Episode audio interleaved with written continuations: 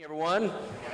Take out your Bibles this morning and turn to the book of Esther as we continue our series entitled All In. We are just got a couple of weeks left in this series. We're looking at chapter eight this morning, Esther chapter eight, verse one through seventeen, as we continue our verse-by-verse, chapter-by-chapter study through this wonderful story. It's on page two oh six if you may be using one of the Bibles provided this morning.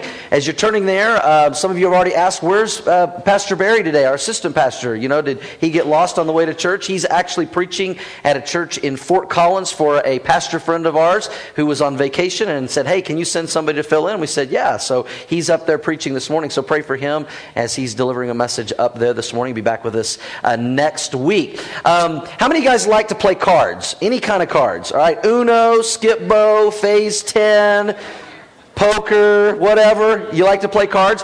Yeah, isn't it great when you're playing those card games, you know, like Uno or Phase ten or Skip Bo or even poker, and you get what's called a wild card? Don't you love that? You know, I think there's one of those games, you know, you get dealt like five cards, and if you like get three or four wild cards, you're like, I'm going to kill everybody right now. Because wild cards are great because they can they can make your hand so much better when you have a wild card. You can you can turn them into anything that you want to make them, whatever number, whatever color. You know, it's a wild card. You can use it to your benefit, however it helps you the best.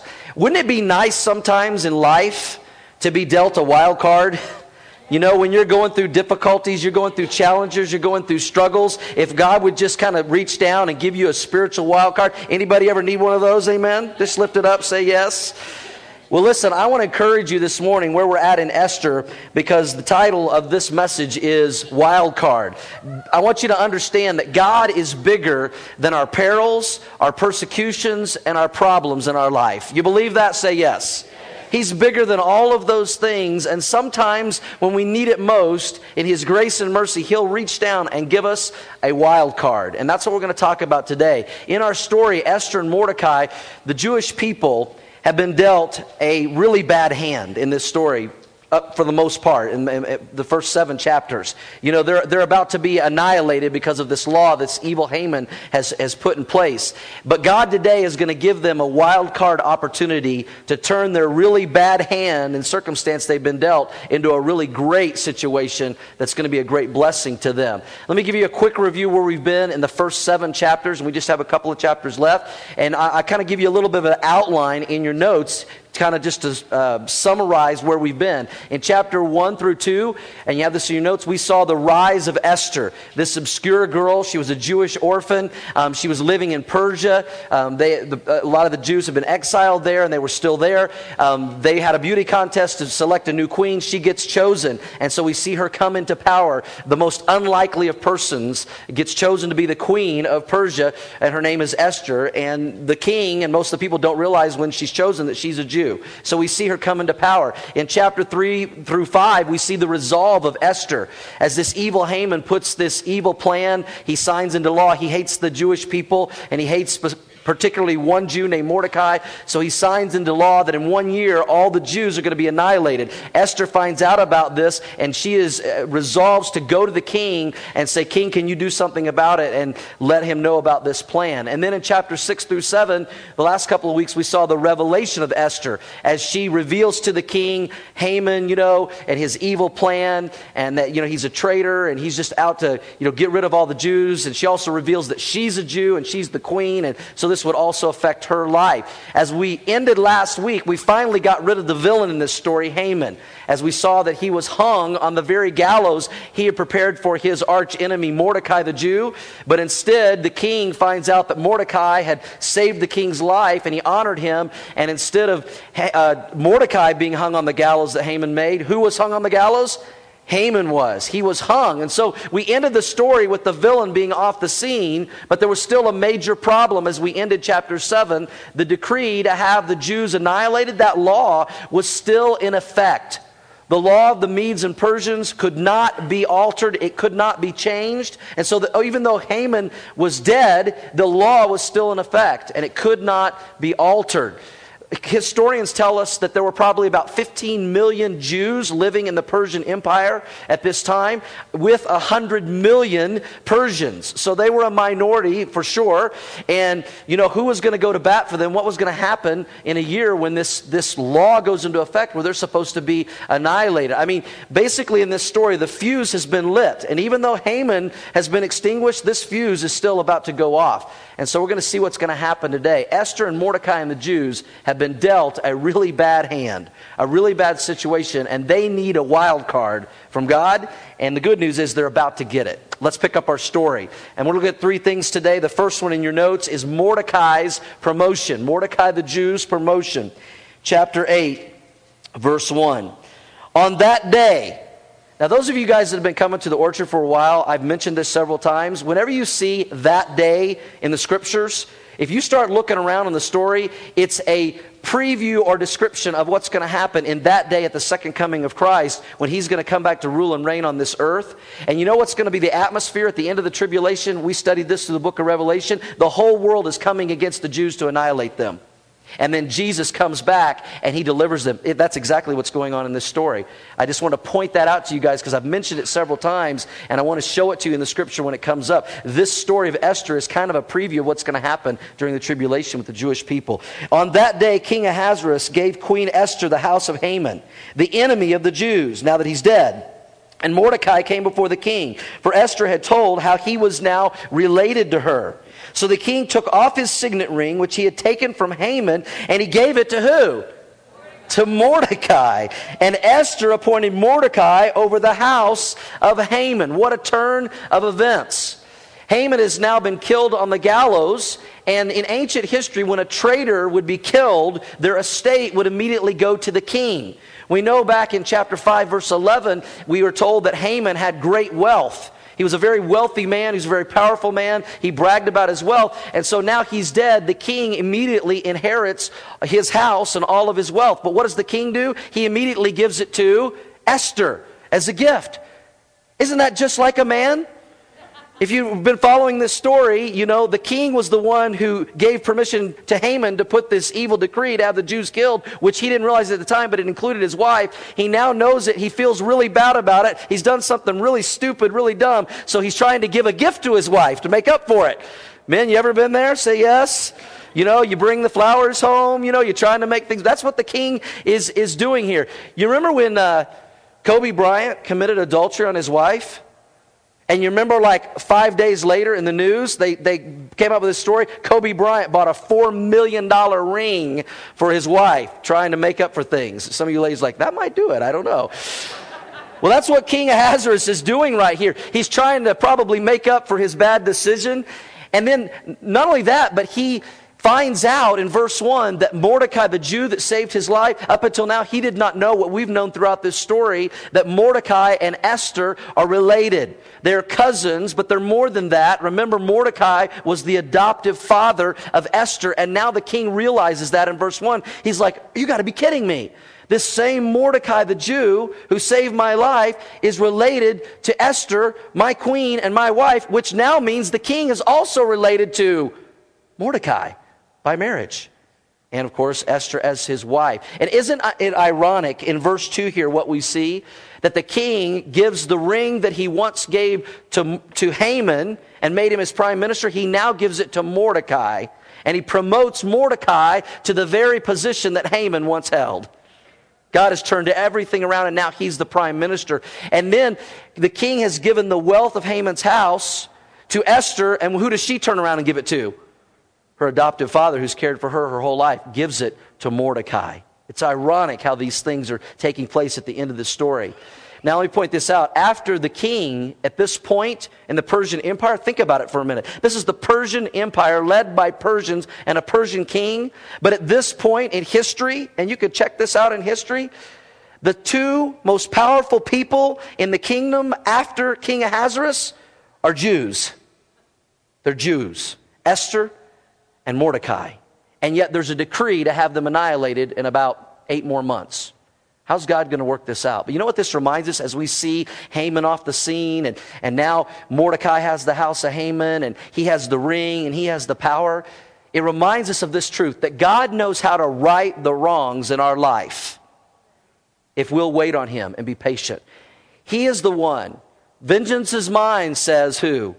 The Lord. We don't have to make things happen and manipulate them. If God wants to honor us and God wants to bless us, he'll do it in his way, in his timing. He will right the wrongs in our life. We just need to remain faithful and true to him.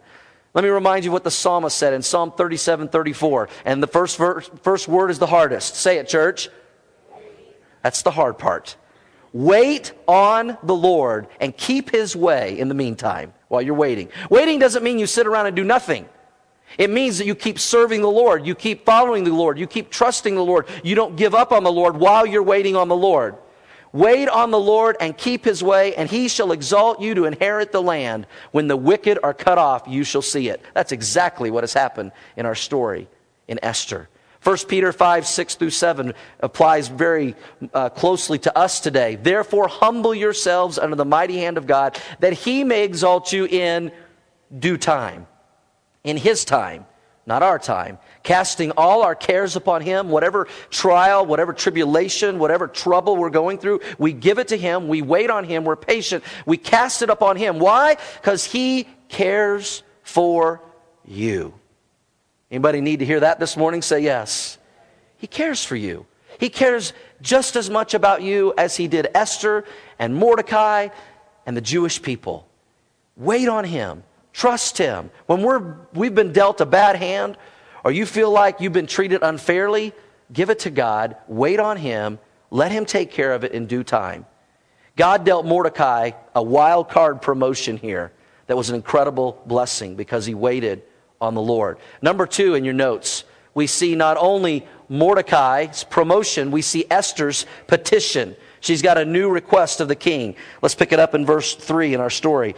Now Esther spoke again to the king, fell down at his feet, and implored him with tears to counteract the evil of Haman the Agagite and the scheme which had, he had devised against the Jews. Because even though he's off the scene, the law is still in effect that the Jews are to be annihilated. And the king held out the golden scepter to accept her toward Esther. So Esther arose and stood before the king. This is the second time she's gone before the king with a request, and he's accepted her. Again, reminding us that I think this king really did love her and care about her. Excuse me. Verse five. And said, if it pleases, Esther said, if it pleases the king, and I have found favor in the sight of, uh, sight, in his sight, and the thing seems right to the king, and I am pleasing in his eyes, let it be written to revoke the letters devised by Haman. In other words, reverse or change the law, which he couldn't do. The son of Hammedatha, the Agagite, which he wrote to annihilate the Jews who are in all the king's provinces, all over Persia. For how can I endure to see the evil that will come to my people? Or how can I endure to see the destruction of my countrymen? This is Esther's petition to the king. She understood this law was still in effect. Esther couldn't do everything as queen, but she could do something, and she did. So she asked the king to try to reverse this edict that Haman devised, do something about it. She's very concerned, and she's in tears begging him. The most important thing in Esther's life at this point, as we see it, was not her comfort. She could have just been comfortable and said, well, you know, I'm the queen. I'm going to be okay. The king's going to protect me. I'm in the palace. Everything's cool. She could have just been comfortable because she was going to probably be okay. But it wasn't her comfort that she was most interested in. It was the salvation of her people. She was concerned about them. She loved them. And she put away her comfort, put her life at risk again. If the king wouldn't have accepted her, he could have had her killed. And was concerned about the salvation of her people who were condemned by this law that Haman had put in place. There's a great application, church, for all of us this morning. We need to be concerned like Esther about condemned people. We need to be more concerned about condemned people than our comfort. John, you say, what condemned people? Who, who, who are you talking about? Who's condemned? Let me remind you of what John three eighteen says. We, we often quote John three sixteen, for God so loved the world that he gave his only begotten son, that whoever believes in him should not perish but have everlasting life. Wonderful verse, probably one of the best verses in the Bible. But do we ever go to John three eighteen that says this? For he who believes in him, Jesus, is not condemned. Those of you here this morning that believe in Jesus, you're not condemned. Can you say amen to that? Amen. That's the good news. But here's the bad news. But he who does not believe, who has not put their faith and trust in Jesus, their Lord and Savior, is what, church? Is condemned already. That's the spiritual condition, according to the Bible, of every person who has not placed their faith and trust in Jesus Christ. And that was our spiritual condition before we did. We were not, you know, just, you know, average people or good old Joes. We were condemned spiritually, is what the Bible says. Because why? He has not believed in the name of the whole only begotten Son of God. There are two, most statistics say there are about two billion people in the world today, two billion, that have never even heard the name of Jesus Christ, have never heard a clear presentation of the gospel. That's one of the reasons why we have missionaries that we send out around the world that we support. And we don't just focus on here, but the world. Two billion people who the Bible say without Christ are condemned. But let's bring it to home, because it starts right here. You may not be able to go to the uttermost parts of the earth. You may not be able to go to the deepest, darkest jungles of Africa to people who've never heard the gospel. But you can go to the people that live around you in your sphere of influence. The people you work with, your neighbors, your friends, your family members that don't know Christ. How many of you this morning can think of somebody right now in your sphere of influence that you're pretty sure they do not know Christ? Would you lift up your hand? Lift it up nice and high. That's just about everybody. The Bible says those people are condemned. They're just as condemned or more so than the fifteen million Jews in Persia. You know, that condemnation for them was a death physically, but this is a death spiritually that's even worse, because it lasts forever, for all eternity. This is serious business.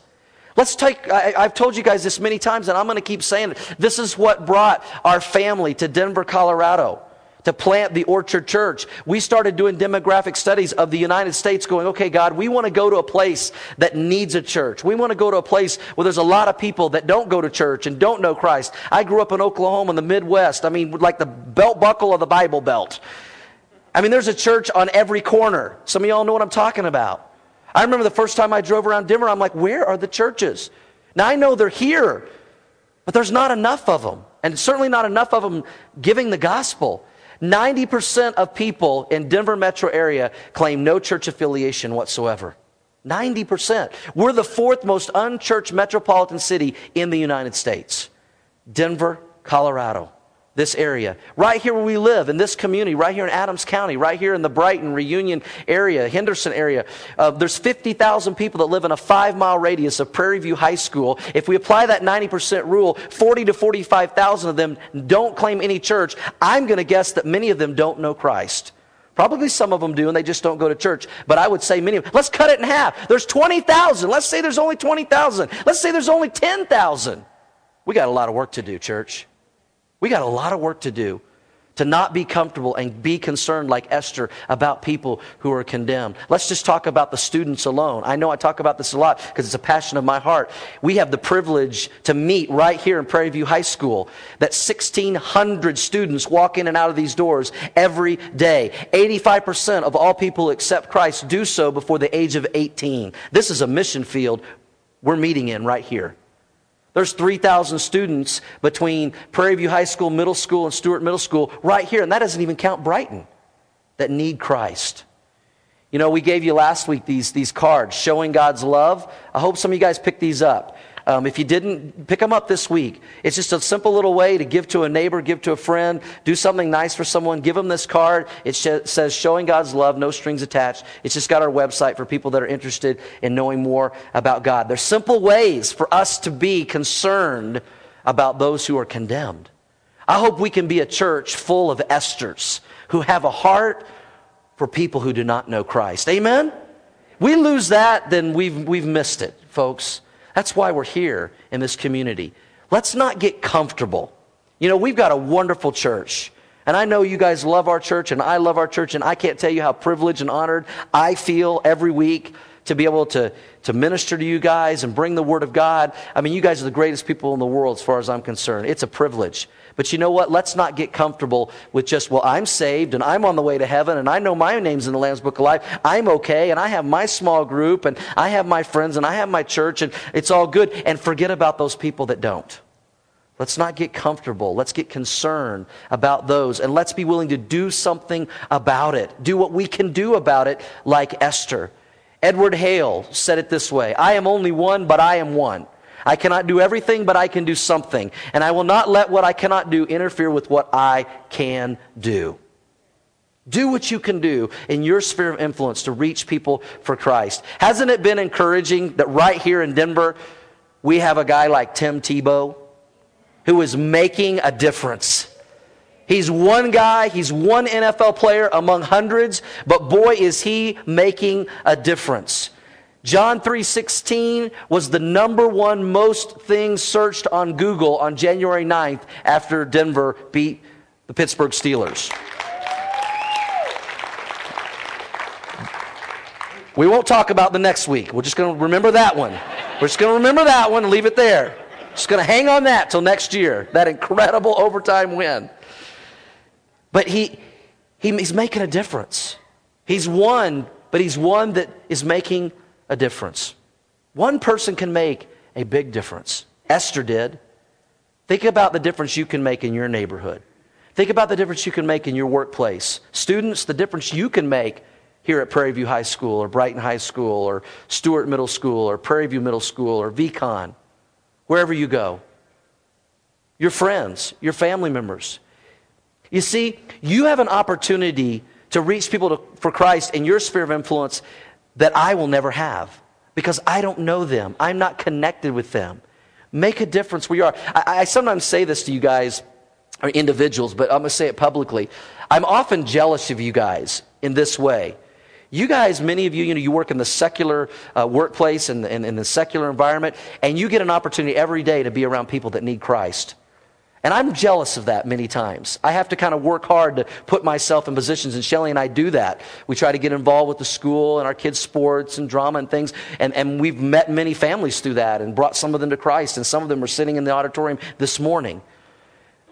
But you guys have an opportunity every day. Some of you, you know, maybe you complain and you whine about where you work, and God has put you there to be a lighthouse, to, to make a, a difference.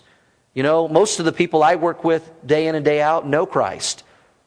There's a couple I'm, I'm concerned about, but most of them. You have an opportunity. I know some of you probably look at us as ministers and go, oh, it'd be great to work in a Christian environment all the time around Christians and all of that, and, and it is nice. But yet we many times are envious of you guys that have the opportunities to make a difference where there's a lot of people around you that don't know Christ. Esther's petition for her people, God's people, the Jews, gave the king an opportunity to give Esther and the Jews a wild card. Watch how this plays out. Number three. We've seen Mordecai's promotion, Esther's petition. Now let's take a look at King Ahasuerus' proclamation. Verse seven. And we're going to read seven through seventeen. I'll make some comments, so hang in there. Then King Ahasuerus said to Queen Esther and Mordecai the Jew, "Indeed, I have given Esther the house of Haman, and they have hanged him on the gallows because he tried to lay his hand on the Jews. You yourselves," now here's the wild card the king gives them, "you yourselves write a decree concerning the Jews as you please." In other words, just like Haman wrote a law, I'm going to give you a wild card. I can't change that law. Even the king couldn't change it. But I can give you a wild card and let you write a new law. That's the great thing about wild cards. You can use them however you want. He says, "You yourselves write a decree, a law concerning the Jews as you please. Use it however is fitting in the king's name and seal it with the king's signet. For whatever is written in the king's name and sealed with the king's signet ring, no one can revoke." Verse nine, "So the king's scribes were called at that time in the third month, which is the month of Sivan, on the twenty-third day, and it was written according to all that Mordecai commanded to the Jews, the satraps, the governors, and the princes of the provinces from India to Ethiopia." That was the size of Persia at that time. one hundred twenty-seven provinces in all, to every province in its own script, to every people in their own language, and to the Jews in their own script, script and language. So he says, I'm gonna, I can't change the old law, but you can write a new law, write it, and then send it to everyone just like we did the first one. Verse ten, and he wrote in the name of King Ahasuerus, sealed it with the king's signet, signet ring, and sent letters by couriers on horseback, riding on royal horses bred from swift steeds. I mean, these were some fast, I mean, this was like a bunch of secretariats sending out this news. By these letters, the king permitted the Jews who were in every city, now watch this, here's the new law, to gather and protect their lives. When the law goes into effect on March seventh, which is our calendar date, he says they can protect themselves, they can defend themselves, to destroy, kill, and annihilate all the forces of any people or province that would try to assault them and their children and women, and to plunder their possessions. On one day in all provinces of King Ahasuerus, on the thirteenth day of the twelfth month, which is the month Adar, that's the Jewish calendar, which begins in April, by the way, in the month Nisan, a copy of the document was to be issued as a decree, a law, in every province, and be published for all people, so that the Jews would be what? They'd be ready. They're ready. On that day, that day, hint, to avenge themselves on their enemies. The couriers who rode on royal horses went out, hastened and pressed or urged on by the king's command, and the decree, the law, was issued in Shushan, the citadel. It was written. Verse fifteen, so Mordecai went out from the presence of the king in royal apparel of blue and white. Because, man, he's the man now. I mean, he's the prime minister. He's now in the position that Haman once held. He's of royalty. He had a, a with a great crown of gold and a garment of fine linen and purple, and the city of Shush, Shushan rejoiced and was glad. So the Jews had light and gladness, joy and honor because of this new law. And in every province and city, wherever the king's command and decree came, the Jews had what, church? Joy, gladness, a feast, a party. They had a holiday. Kids got out of school. Then many of the people of the land, watch this, became Jews because fear of the Jews fell upon them. They were beginning to put two and two together and realize these were God's people. And God had completely turned this entire story around. We've seen Mordecai's promotion, Esther's petition, and now Ahasuerus' proclamation. Now remember again, Haman's edict was still in place. It was unalterable. The Jews had been dealt a very bad hand. The king couldn't change that law, so he gives them a wild card to write a new law, a new decree to defend themselves. That's what wild cards do. You can use them however you want. Evidently, there were still Haman. Even though Haman was dead and he was off the scene, he had a lot of followers and people that probably wanted to avenge his death, and they couldn't wait until that date on March seventh, according to our calendar, when they could annihilate the Jews, and they were probably getting ready, and anti-Semitism was still rampant in the Persian Empire. And so they're given this wild card to write a new law that they can defend themselves when this takes place. For those of you that like history, let me give you some fun dates. The first decree of Haman was written on April seventeenth, four seventy-four B C, when you go with our calendar. And of course, our calendar starts in January, and as I said, the Jewish calendar starts in April, the month of Nisan. seventy days have passed, approximately. Haman is now off the scene, and now they're given this wild card, and they write the new law in verse nine. This second decree was written on, in our calendar, June twenty-fifth, four seventy-four B C. In the Jewish calendar, it was the twenty-third day of the third month. D-Day for the Jews was still March the seventh. March the seventh. So the Jews had about eight months to prepare and get ready to defend themselves. And anybody that tried to attack them, they could annihilate them. Now, some people that like to try to, you know, discount the Bible and uh, its validity, and how could a God of love and mercy and grace want people to kill people? And they ask the question, is it really ethical for God to give the Jews permission to kill these people and annihilate them? Well, notice in verse eleven what it says here. It says that they wrote this law that they could protect themselves, protect their lives. This is not, God's not just having the God's people, the Jews, just go attack people for the fun of it. It's to defend themselves. And as you look throughout the scripture, that's true in every case. When God allowed his people to, to annihilate another race, it was because that race was trying to annihilate them. It was, it was protection. It was self-defense. It was not an act of vengeance or murder. Self-defense is not a crime. But what Haman had put in place, genocide, is. If you agree with that, say yes. So this is, is God allowing his people to defend their lives that are about to be destroyed for no reason at all. Now, now let me give you this note. Mordecai's new decree was in complete harmony with God's covenant he made with Abraham. Because remember, this is the Jewish people. These are God's people. This is where the Messiah is supposed to come from. If the Jewish people are annihilated, how are we going to have a Messiah? This was per- to protect God's promise to Abraham back in Genesis twelve, verse three, that said, I will bless those, Israel, I will bless those who bless you, and I will curse those who curse you. That's why, in my opinion, this is not a political statement. This is a biblical statement. We had better never, ever, as a country, turn our back on Israel. We better never turn our back on Israel. Now, you do with that what you want, but I'm just telling you, that's not a political statement. That's a biblical statement.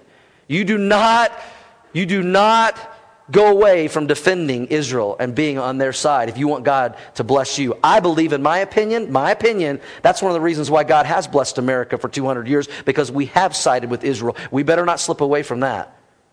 I better move on. Doctor J. Vernon McGee said it this way. I, I, I quoted this earlier in the study.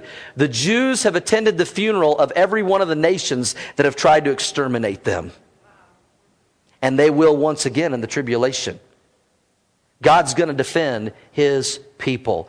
At the end here in verse sixteen and seventeen, it says that the Jews throw a party. Man, I mean, they've been in mourning. They've been in crying. They go, we're going to be annihilated on March seventh.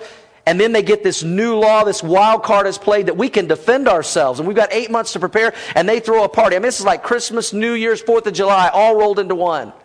It's an incredible celebration. And then, as I pointed out in verse seventeen, it ends with many of those in Persia becoming Jews. I think they were beginning to realize the God that was behind the people of the Jews. And they realized how God was working in their favor. And they were like, you know what? If you can't beat them, join them. We're going to be on their side. And they were going to help them, many of them, defend, as we're going to see next week. And so they began, they, they said, you know what, it doesn't matter if we're Persians. Today, we're with you. We're Jews. We're with you. We're with your God. It reminds me of a, a neat little story that uh, came out of a tragedy in um, March thirtieth, nineteen eighty-one. That was the day that John Hinckley Junior tried to assassinate the President of the United States, which at that time was President Ronald Reagan. How many of y'all remember that? I remember it very well. And the president took a bullet and needed surgery.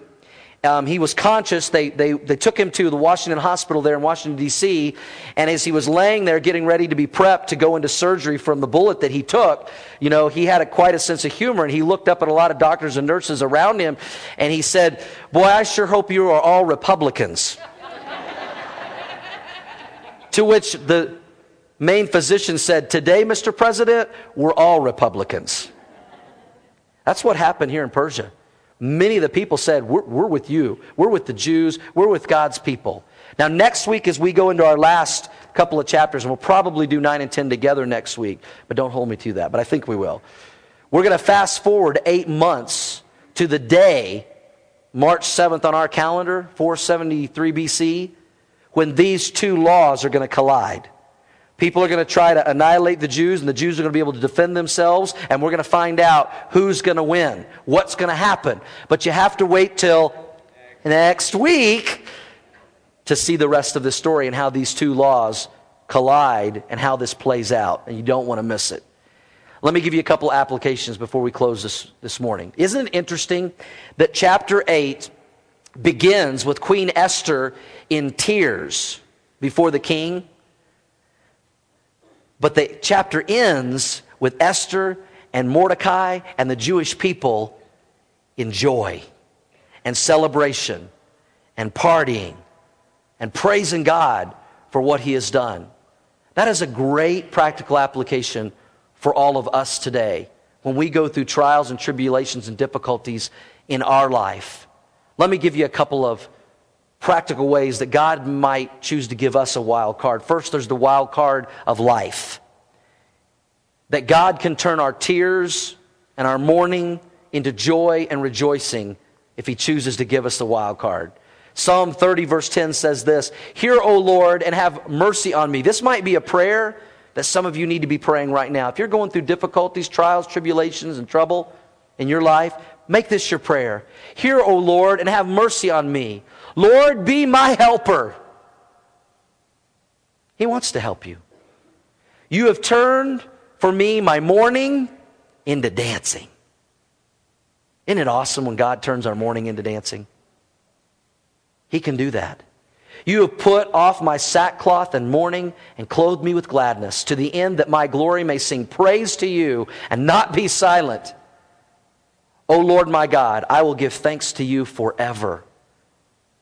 Sometimes we feel like maybe today you right now feel like you've been dealt a pretty bad hand and you need a wild card. Ask God. Ask God to step in. Ask Him to help you. Ask Him to work in your life. Now, He may not take all the circumstances away, but He can give you joy and gladness in the midst of them, something the world can't give you. Here's the big, here's the biggest part. Be patient. And that's the hardest part. Amen? Be patient. Be patient. I mean, Mordecai and Esther were patient throughout this story, and they waited on the Lord, but they were faithful in the meantime, and they trusted God, and they believed God was going to work it out. That's why they were willing to go all in with their faith and leave the results to God, and look what God has done gloriously in their life. Be patient, because God may be ready to hand you a wild card just around the corner, just when you're about ready to give up and you don't think you can go another day. Man, aren't you thankful when the Scripture says that the Lord will not test us above that which we're able? He knows just how hot to turn the fire up where we can't stand it, and then He steps in. The, the theme verse, really, of I think this whole story, we began with this several weeks ago, is Romans eight twenty-eight. We quote it all the time, but you've seen it lived out in this story of Esther. And we know that, say it, church. Okay, if we're going to read the word all, we should all say it. For we know that all. That doesn't say some things, that doesn't say most things, it doesn't say a few things. Take God at His word. We know that all things work together for good to those who love God. Now there's the key. If you love God and you know God and you have Jesus Christ in your life, this verse is for you. We know that all things work together for good, even when it seems like they're not, like this story, to those who are the called according to His purpose. We need, like Esther and Mordecai and the Jewish people, to believe that God is working behind the scenes of our life, even when it seems like He's absent. And we need to wait on Him. And, and, and I have found in my life that those times that seem to be the most difficult and challenging is usually when God wants to do the greatest work. I, I've shared this with you guys before, kind of briefly, but the Orchard Church was started out of a time in Shelley and I's life that we were going through a trial and a tribulation. I was a pastor of a church in Indiana. I was there eight years. To make a long, gory story short, toward the last couple of years, I, I, you guys know me. I had a passion for our community, wanted to reach people for Christ, and I realized it was a church that was sixty years old. Some things needed to change. I used to wear a suit and tie every Sunday. That's why I never wear them anymore, except when I have to.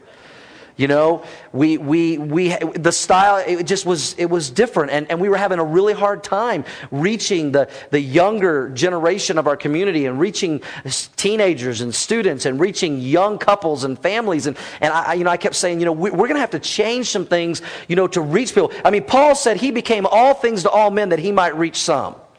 Listen, the message never changes, but our method's better. And there's a difference. If you're with me, say yes. Y'all got all quiet and got me nervous for a second there. Y'all want me back in a suit? Come on now. If I do, then you do. Does that kind of help? That? Okay, there we go.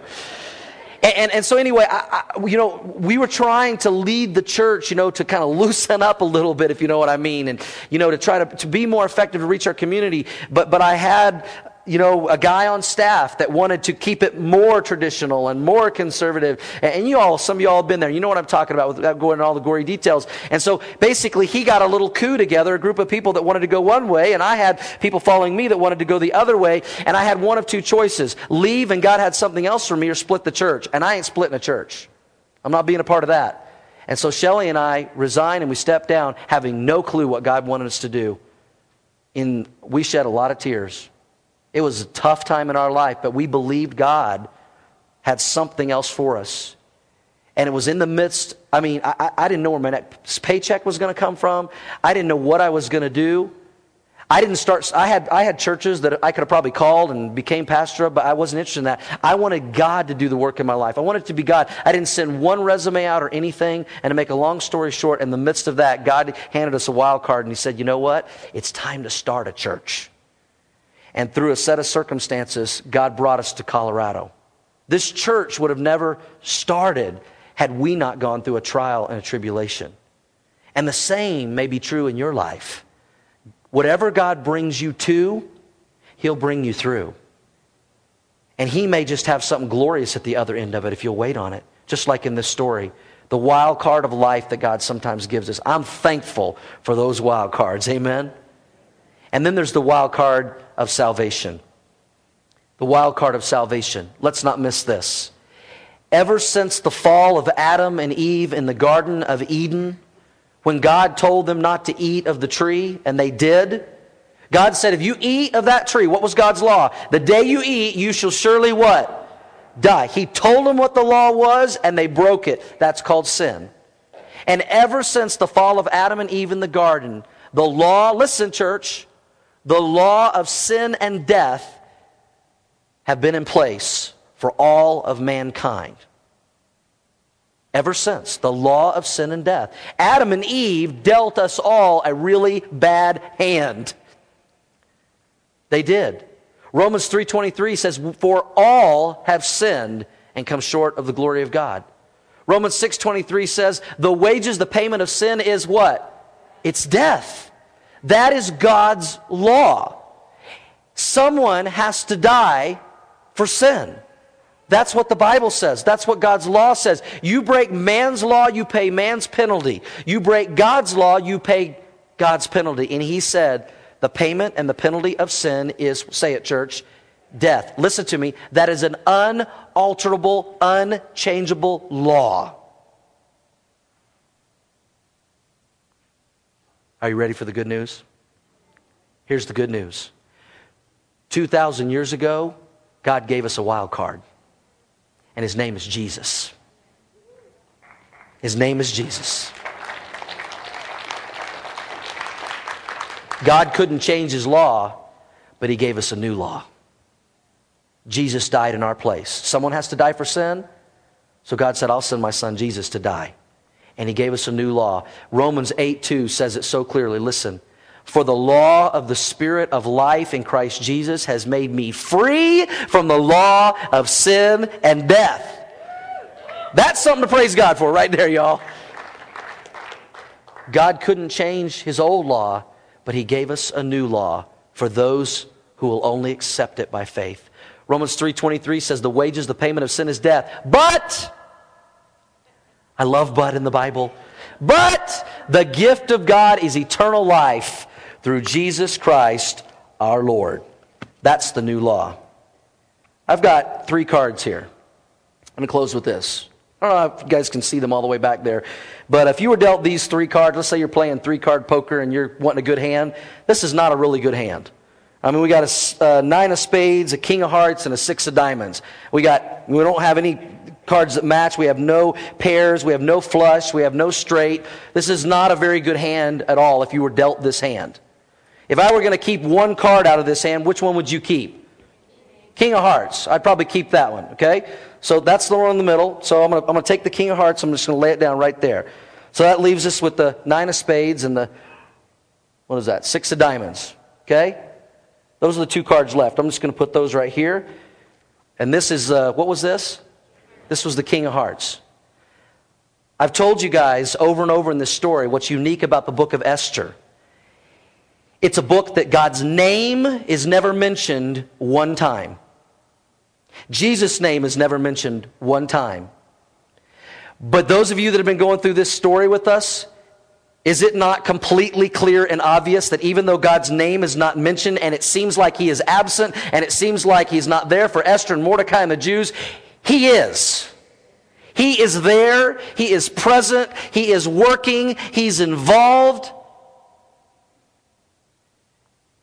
And he, even when we think he's not there in our life, is. He is. And Jesus is always the wild card. And if you got Jesus, you got everything you need. And even when it seems like he's not around, he is. Would you bow your heads with me this morning?